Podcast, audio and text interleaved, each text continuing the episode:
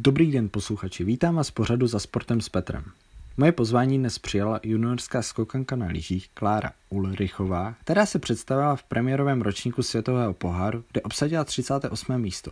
Dále pak na mistrovství světa juniorů ve finském Lachty, kde obsadila 6. místo a na mistrovství světa v německém Oberstdorfu, kde nejlépe skončila 36. na Velkém můstku. Ahoj Kláro. Ahoj. Na začátku bych se chtěl vrátit k mistrovství světa juniorů, kde si obsadila šesté místo. Je to pro tebe největší úspěch v této sezóně? Asi ano. Vlastně v tom Finsku jsme měli velké problémy, že nám nedorazily lyže, byla tam zima, takže jsme měli, měli jsme vlastně krátký čas na to se aklimatizovat. Na tom jsem v životě neskákala a potom jsem skončila na šestém místě, takže to jsem byla velmi ráda a velmi si toho úspěchu cením. Jaká to byla potom sezóna? Kde na mistrovství světa bylo 36. místo? O, tak ten zbytek té sezóny, to jsem vlastně vůbec nečekala a, a jako jsem velmi ráda, no jak se to povedlo. Rád bych se vrátil ještě k období, kdy se konal závod turné čtyř můstků. Myslíš si, že i ženy by mohly mít někdy závody čtyř můstků? Myslím si, že ano, protože vlastně na mistrovství světa se poprvé ženy se představily na velkém můstku a i letošní letní sezóna bude z částí na velkých můstcích. A je vlastně vidět, že ženy se stále zlepšují, posouvají výše, skáčí dále na, na větších můstcích, takže si myslím, že za rok, za dva určitě už ženy budou mít i turné čtyř můstků. Letošní sezonu zastihla pandemie, pokazal ti to přípravu. Jaké to bylo závodit bez diváků? O, tak nedá se říct, že by nám ta pandemie nějak zhoršila přípravu. Příprava je vlastně pořád stejná Jen to bylo horší v tom, že třeba když jsme cestovali do zahraničí skákat, tak jsme museli se hodně testovat, hodně, hodně omezení bylo v tom cestování. A to závodění bez těch diváků, no je to takové divné, no, když jste zvyklí, že vám někdo fandí, aspoň rodina může přijít. A teď to bylo takové, takové komorní, no. Vlastně závodíte jenom vy a jsou tam diváci, no. Takové divné. Snad letošní sezóna už bude, bude normální.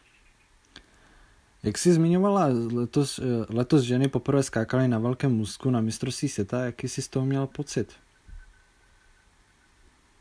Tak já jsem z toho měla vlastně skvělý pocit, protože je to dobře, že ženy se pořád zlepšují a je vidět, že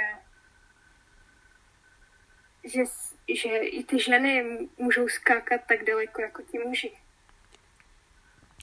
Nebojíš se, když skáčeš, jaké to je, když jsi ve vzduchu? O, tak samozřejmě, že se bojím. Vždycky, když jdu poprvé na můstek a poprvé na něm skáču, tak mám strach. Ale potom, když už mám více skoku, tak potom už spíš takový respekt.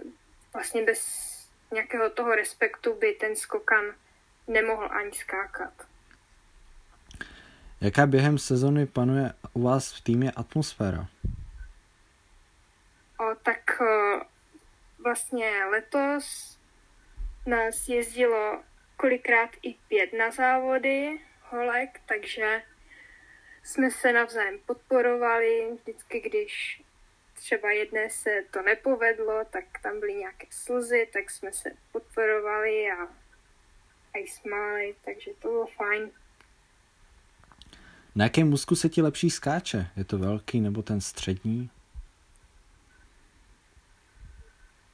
No, asi bych měla říct, že střední můstek, protože v zimě jsem na velkém můstku absolvovala vlastně 10 skoků před tím mistrovství světa ale po letošní letní přípravě už jsem skákala víc na velkém A musím říct, že se mi teda zalíbilo skákat dál, let, vlastně už letět, takže asi na velkém, no. Je to takový zážitek, lepší pocit. Pamatuješ si, když jsi poprvé viděla skoky na lyžích, co se ti první vybavilo a fandila jsi někomu, měla jsi nějakou jako vzor? Úplně přesně si nevybavuju, kdy nebo kde jsem přesně viděla skoky na lyžích. O, pravděpodobně v televizi s mamkou jsme koukali a vždycky jsem fandila Štefanu Kraftovi, rakouskému skokanovi a vlastně do dneška je to můj takový oblíbenec, kterému fandím. Za sedm měsíců začínají zimní olympijské hry v roce 2022, které se budou konat v Pekingu. Myslíš už tímto směrem? Je to pro tebe sen? Tak neznám asi žádného sportovce, který by neměl sen se aspoň jednou podívat na olympijské hry, takže já nejsem výjimkou a ráda bych se na ty olympijské hry dostala, což už vlastně teď vím, že, že mám tu účast jistou, takže se těším a v 17 letech to bude moje premiéra na olympijských hrách, takže doufám, že neudělám ostudu. Rád bych ti teda popřál hodně štěstí na zimních olympijských hrách v Pekingu a v další kariéře. Rád bych ti poděkoval za rozhovor a za posluchače ti popřál hodně štěstí. Já děkuji tobě za pozvání. A vám posluchačům děkuji za pozornost, budu se těšit u dalších pořadů. Na viděnou.